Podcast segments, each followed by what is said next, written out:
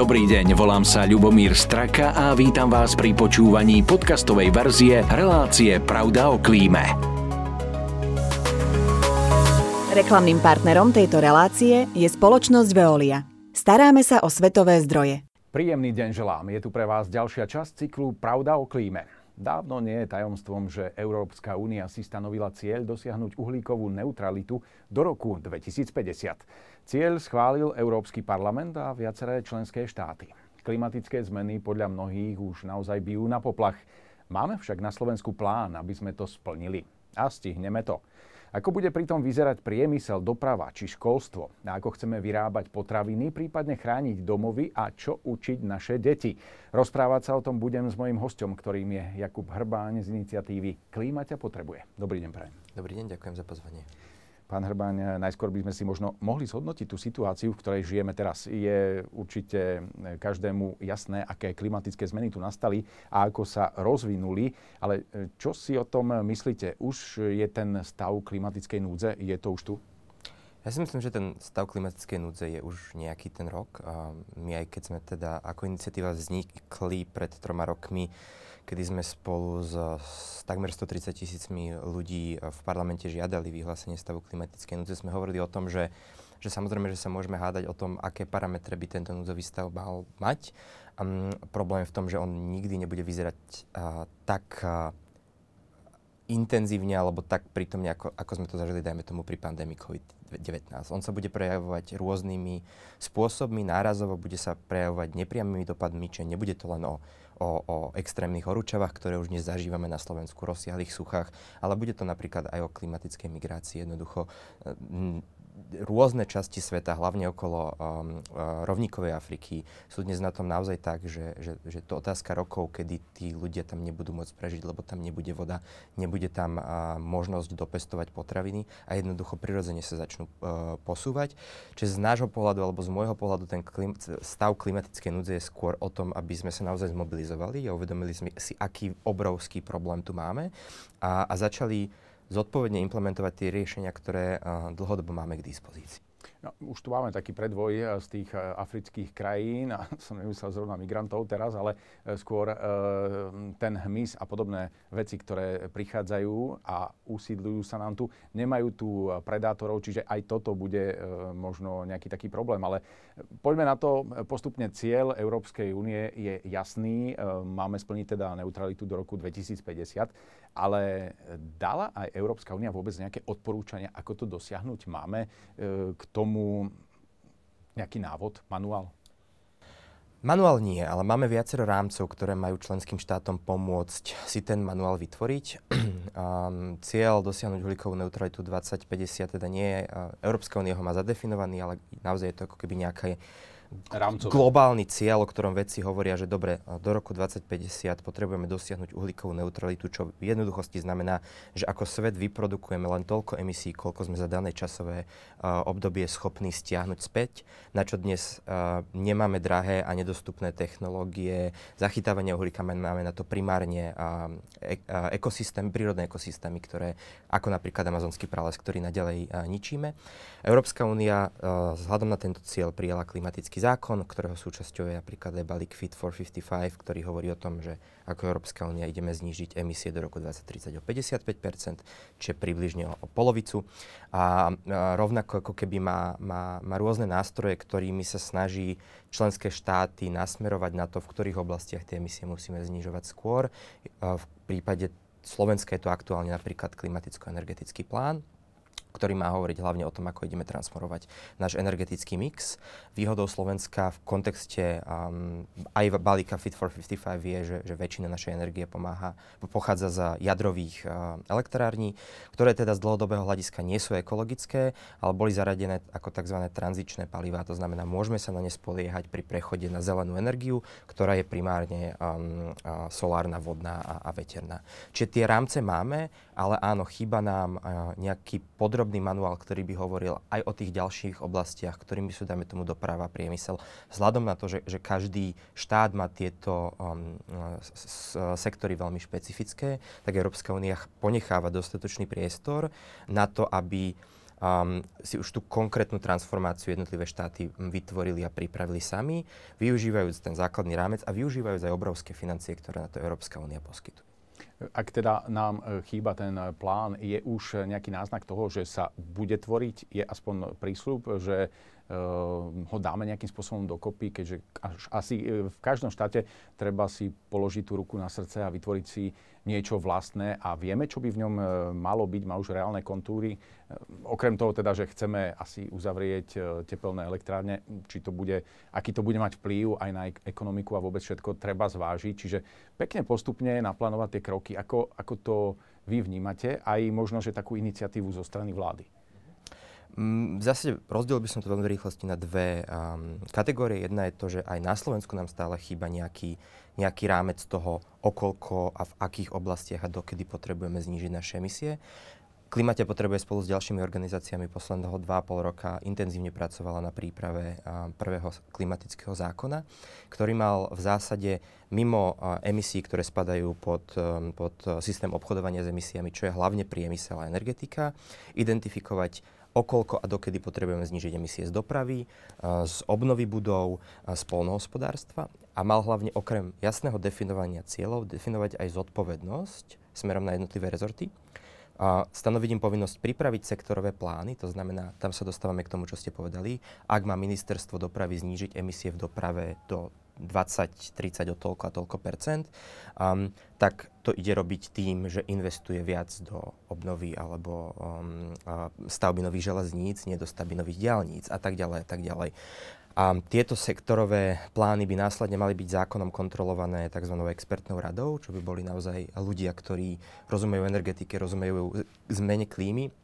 Mali by tam byť aj vymáhateľné mechanizmy, čo je základný problém a aj na národnej úrovni pri klimatických eh, dohovoroch, klimatických záväzkoch je, že sú prakticky nevymáhateľné. Opierajú sa o dobré slovo štátov. Čiže to, že nemáme eh, diálnicu z Bratislavy do Košíc, môže byť ešte naša výhoda, nie? Toto, čo ste povedali. v, niečom, v niečom áno. Súčasne si myslím, že, že tá diálnica do Košíc tam naozaj mala stať, že, že je to že, že súčasne sa na to pozerám aj z pohľadu väčšiny ľudí, ktorí nežijú len v Bratislave, je to základná infraštruktúra. Ale áno, my potrebujeme začať meniť ten mindset toho a nepomáha to k tomu, že vlaky nám meškajú 260 minút a z času na čas horí nejaký rušeň. Jednoducho, my potrebujeme investovať v kontexte klimatickej krízy hlavne do kvalitnej, spolahlivej a dostupnej verejnej dopravy v rôznych formách.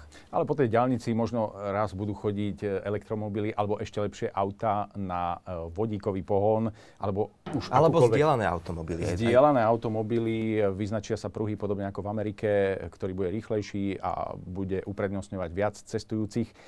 Sú rôzne metódy.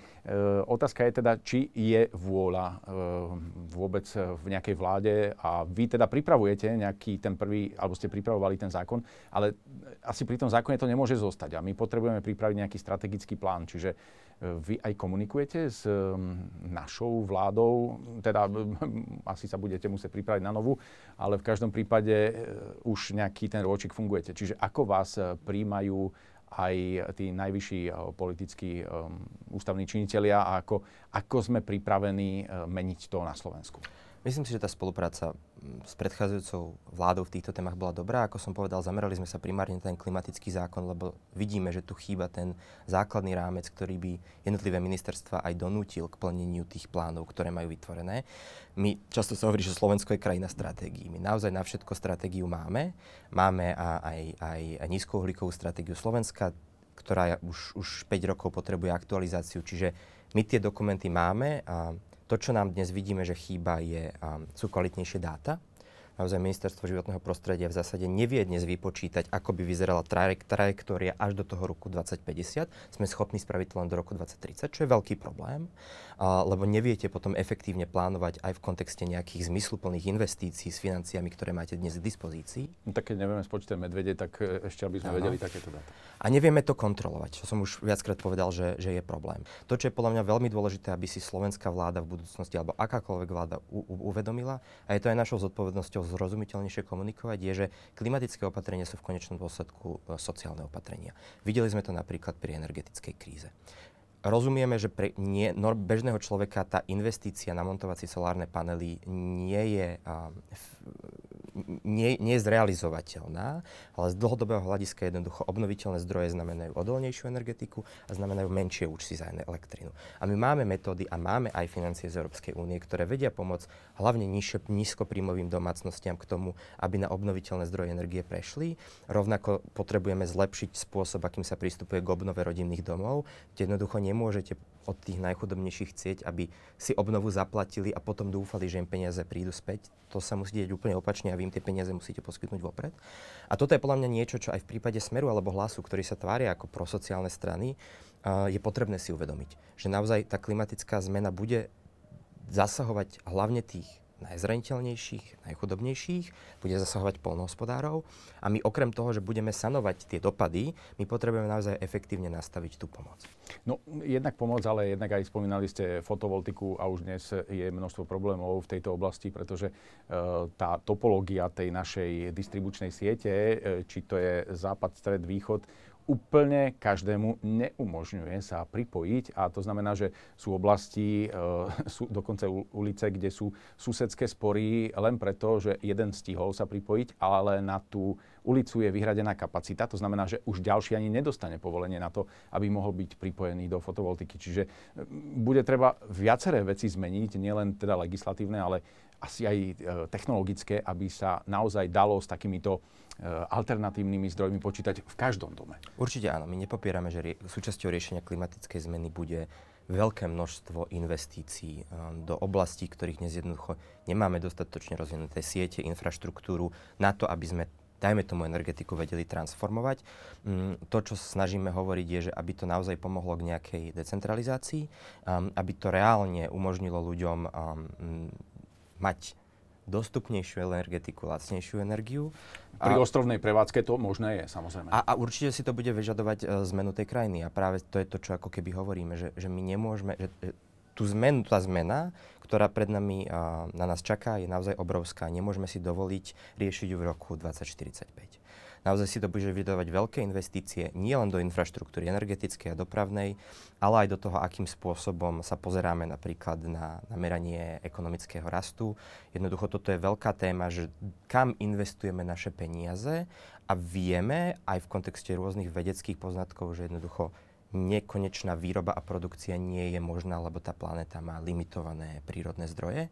My častokrát ako keby nerad, nerad používam ekonomické výrazy ako napríklad nerastová ekonomika, ale keď sa ma ľudia pýtajú, že dobre, tak kam tie peniaze budeme investovať, keď ich nebudeme investovať do výroby hračiek v Číne, ja hovorím, že, že tá ekonomika sa spomalí, ale neznamená to sa musí spomaliť, ale neznamená to zníženie kvality života. Povedz, kebyže investujeme tie peniaze, ktoré dnes investujeme do zbrojárenského priemyslu, do výroby vecí, ktoré naozaj objektívne nepotrebujeme a veľké množstvo ľudí si ich ani nemôže dovoliť do školstva, do zdravotníctva, do sociál- sociálnej starostlivosti. To sú všetko oblasti, kde máme veľký, veľký investičný dlh a v konečnom dôsledku to môže zvýšiť kvalitu života pre veľkú väčšinu občanov. Áno, jednak by možno mohli smerovať aj do inovácií a to je taká vec, ktorá e, teda trápi mnohé firmy, ale nie každá firma má na tie inovácie peniaze a to aj e, v čase krízy sa hovorilo o tom, že ak chceš prekonať krízu, inovuj.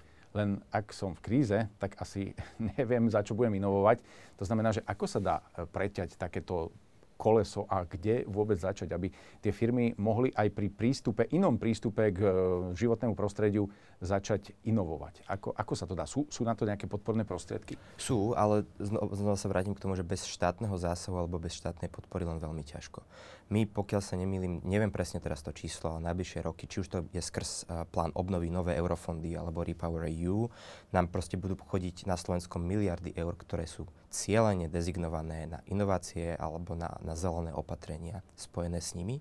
Čiže tie peniaze tu budú a myslím si, že toto je presne na novej vláde alebo na akýkoľvek vláde, ktorá od dnes do roku 2050 bude vládnuť, uvedomiť si, že investície do zelených opatrení a s tým spojených inovácií sú naozaj štátnym záujmom.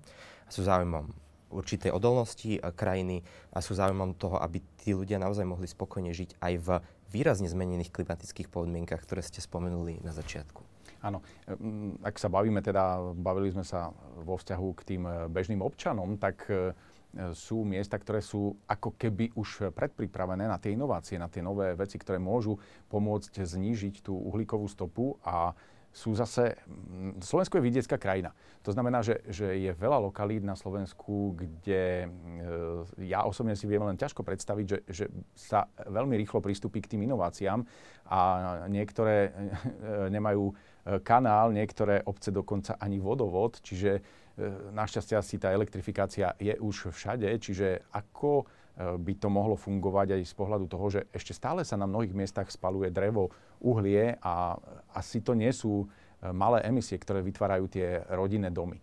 Čiže ako sa pozeráte na to, že Slovensko je vidiecká krajina a ako by e, mohli tí, e, tí jednotliví občania aj naozaj v tých, na tom vidieku sa zapojiť do toho šetrenia emisí? My rozumieme, že keby klimatická zmena je strašne obrovský, komplexný a pre väčšinu ľudí veľmi vzdialený problém. My ako klimate potrebuje sa snažíme byť čo najviac prítomní v regiónoch, zatiaľ sme teda v Košiciach a v Banskej Bystrici, samozrejme v Bratislave, ale snažíme sa primárne zapániť mladých ľudí, lebo prirodzene je to pre nich blízka téma, snažiť šíriť ako keby po čo najosobnejšie linke tie, tie informácie, informovať o dopadoch, informovať o dôsledkoch, ale predovšetkým informovať o tom, aké môžu byť riešenia. Keď ste spomenuli tú, tú vidieckú krajinu, tak Samozrejme, že, že, že riešenie zmeny klímy zo sebou bude prinášať aj extrémnu zmenu v tom, ako sa na veci pozeráme, na čo sme zvyknutí, s čím vieme, že s tou zmenou máme na Slovensku trošku problém. No, čiže, je železná košela, no. Čiže okrem, okrem toho, že, že slovenská vláda musí veľmi dobre plánovať, musí inovovať aj v tom, ako jednotlivé politiky a zmeny vysvetľuje obyvateľom a ako ich do týchto zmien zapája. Aby nevytvorila pocit, že pri obrovskej transformácii, ktorá nás bližších 30 rokov čaká, um, vytvorí taký ten element o vás bez vás. Jednoducho to zapájanie občanov do toho procesu je absolútne kľúčové v tom, aby pochopili čo sa ide diať, prečo sa to deje a hlavne aké z toho môžu mať benefity. Keď sa bavíme čisto o tom polnohospodárstve, samotné polnohospodárstvo ob- obsahuje extrémne množstvo inovácií v zmene prístupu toho, ako obrávame pôdu a vieme, že pri tejto zmene vieme zo sektoru, ktorý dnes produkuje emisie, spraviť sektor, ktorý zachytáva um, emisie a využíva uhlík. Čiže je to naozaj o veľkých zmenách, ktoré bude treba veľmi dôsledne prezentovať verejnosti. Určite to nebude jednoduché, ale v konečnom dôsledku naozaj na tom konci je zlepšenie kvality života a je podľa mňa na vláde, ale aj neziskovom sektore na to, aby, na, aby, aby sme to dokázali dostatočne živo a dostatočne uchopiteľne tej verejnosti odprezentovať. Spomínali ste teda, že e, tie vaše huby už fungujú v tých e, spomínaných mestách. Môžu to, alebo akým spôsobom to môžu ľudia využiť? Môžu sa obratiť na vás, ak, si, ak by chceli byť aktívni e, práve e, v, z toho pohľadu e, ochrany samotného životného prostredia a znižovania uhlíkovej stopy? Sú na to tie huby určené? Áno, v zásade ako keby Máme dnes tri, chceme ich rozvíjať určite ďalej. Strategicky by sme radi pokrývali každý kraj, respektíve každé krajské mesto. Čiže pripravujeme komplexnejšiu metodiku toho, ako viete v vašom okolí odovzdávať potrebné informácie, ako s ľuďmi viete diskutovať, aj s tými, ktorí možno majú iný názor ako vy. Um, tie huby sú do veľkej miery e, slúžia ako komunita pre tých ľudí, ktorí možno robia všetko, čo majú robiť v osobnom živote, recyklujú, chodia bicyklom, nakupujú bezobalovo a narazili na to, že vlastne majú pocit, že stále to nestačí. Im ponúkame vlastne možnosť začať sa nejakým spôsobom angažovať. Zvyčajne tie huby sa vydajú dvoma cestami. Jedna je, že sa snažia a skrz zapájanie obyvateľov aktívnejšie tlačiť na miestnu samozprávu, aby zase pripravila plány, začala pripravovať potrebné projekty, viac sa starala o, o, o zeleň, tlmila dopravu v meste, alebo naopak um, prídu s nápadom, že, že chceli by sme vytvoriť ako keby vlastný projekt. V Košiciach napríklad už pol roka realizuje náš hub projekt, ktorý má za cieľ um, zlepšiť uh, politiky dostupnosti udržateľného jedla v meste Košice. To znamená prísť s možnosťami, ako vytvárať mestské farmy, komunitné záhrady, trhy, akým spôsobom streamlinovať um, uh, potraviny od lokálnych pestovateľov, dajme tomu na školy, alebo iné uh, zariadenia verejného stravovania. Čiže tá možnosť, ako sa skrz nás viete angažovať, je naozaj veľa a Klimaťa potrebuje sa snažiť potom tých lokálnych ľudí podporovať finančne, um, projektovo a naozaj um, uh, know-howom, tak aby sme vedeli v tých, tých, tých regiónoch mať klimaticky vzdelaných a angažovaných ľudí, ktorí sú pripravení na tie zmeny, ktoré nastanú. Ja verím, že to tak bude, že tí ľudia naozaj prídu si tie, pre tie informácie, pre, tú, pre to poradenstvo, pomoc a že to tu na Slovensku ešte dáme do poriadku a myslím si, že by sme to mohli stihnúť skôr ako do roku 2050. Držme si palce. Veľmi pekne ďakujem za to, že ste prijali pozvanie k nám do relácie a držím palce aj vám, aby sa vám darilo vo vašej činnosti. Ďakujem veľmi pekne za pozvanie. Všetko dobré. Podobne. Rovnako ďakujem za pozornosť aj vám a želám ešte... Reklamným partnerom tejto relácie je Veolia Energia Slovensko. V ďalšom cykle Pravda o klíme. Pekný deň.